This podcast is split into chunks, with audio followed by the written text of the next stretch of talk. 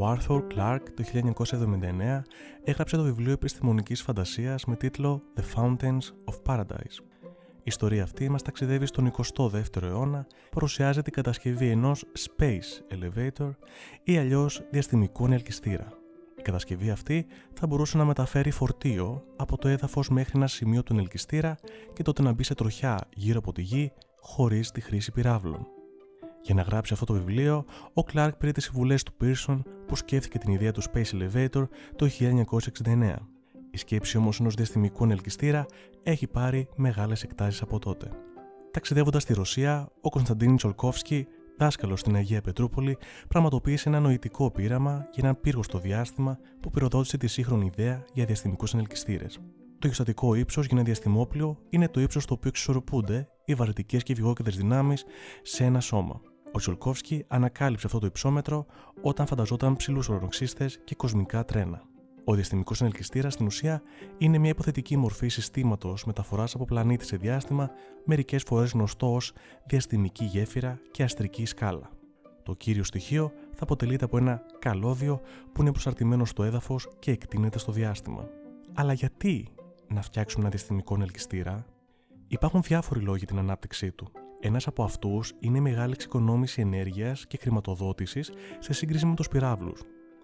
Με την κατασκευή ενός Space Elevator δεν θα μιλάμε πια για διαστημικές αποστολές, αλλά για διαστημικές μεταφορές, αφού η επίσκεψη στο διάστημα θα έχει γίνει πια μέρος της ρουτίνας μας και δεν θα επηρεάζεται σε μεγάλο βαθμό από τις καιρικές συνθήκες. Αντίστοιχα, θα μειωθεί το ρίσκο που παίρνουν οι άνθρωποι για να πάνε στο διάστημα, αφού υπάρχει ένα ποσοστό κινδύνου με κάθε εκτόξευση που γίνεται αυτή η τεράστια διαστημική κεραία, παύλα διαστημικός συνελκυστήρας, θα μπορεί να κάνει το εξής. Η απελευθέρωση φορτίου στο κάτω μέρος του θα το κάνει να περιφέρεται γύρω από τη γη, ενώ να απελευθερωθεί στο πάνω μέρος θα κάνει τροχιά γύρω από τον ήλιο. Και φυσικά οι δύο τροχέ δεν θα χρειάζονται κάποιο καύσιμο. Στη θεωρία μπορεί να φαίνεται πολύ πιο εύκολο, αλλά στην πράξη για να γίνει ένας διαστημικός συνελκυστήρας πλήρους μεγέθους θα πρέπει να εκτείνεται για δεκάδες χιλιάδες χιλιόμετρα. Αυτό σημαίνει ότι το να χρησιμοποιηθεί το ατσάλι δεν θα βοηθήσει γιατί είναι πολύ βαρύ. Αντιθέτως, αρκετοί επιστήμονες πιστεύουν ότι το γραφένιο μπορεί να φέρει τη λύση σε αυτό το πρόβλημα. Επίσης, δεν θα πρέπει να ξεχάσουμε τα διαστημικά συντρίμια, τα οποία είναι θράσματα πυράβλων και διαστημικών σκαφών που περιφέρονται γύρω από τη γη. Αυτά μπορούν οποιαδήποτε στιγμή να προκαλέσουν ζημιά στο διαστημικό μας ενελκυστήρα, ακόμη και να τον καταστρέψουν. Όπως μπορείτε να φανταστείτε όμως, η κατασκευή ενός τόσο μεγάλου project θα χρειαστεί περίπου 10 δισεκατομμύρια δολάρια.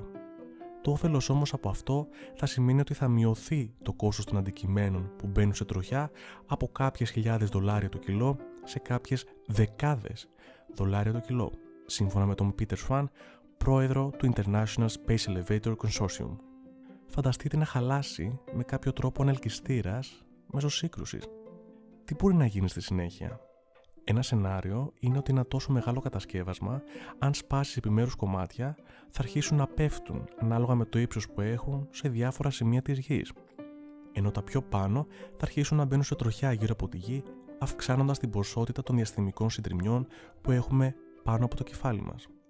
Ο Μίτσιου Κάκου, καθηγητής φυσικής στο City College of New York, αναφέρει ότι ο διαστημικός συνελκυστήρας είναι το ιερό δισκοπότηρο της διαστημικής εξερεύνησης. Μια τέτοια κατασκευή θα βοηθήσει πολύ τους επιστήμονες που ασχολούνται με το διάστημα και ίσως μας φέρει πιο κοντά και πιο γρήγορα σε νέες ανακαλύψεις. Ραντεβού στο επόμενο επεισόδιο SciTales.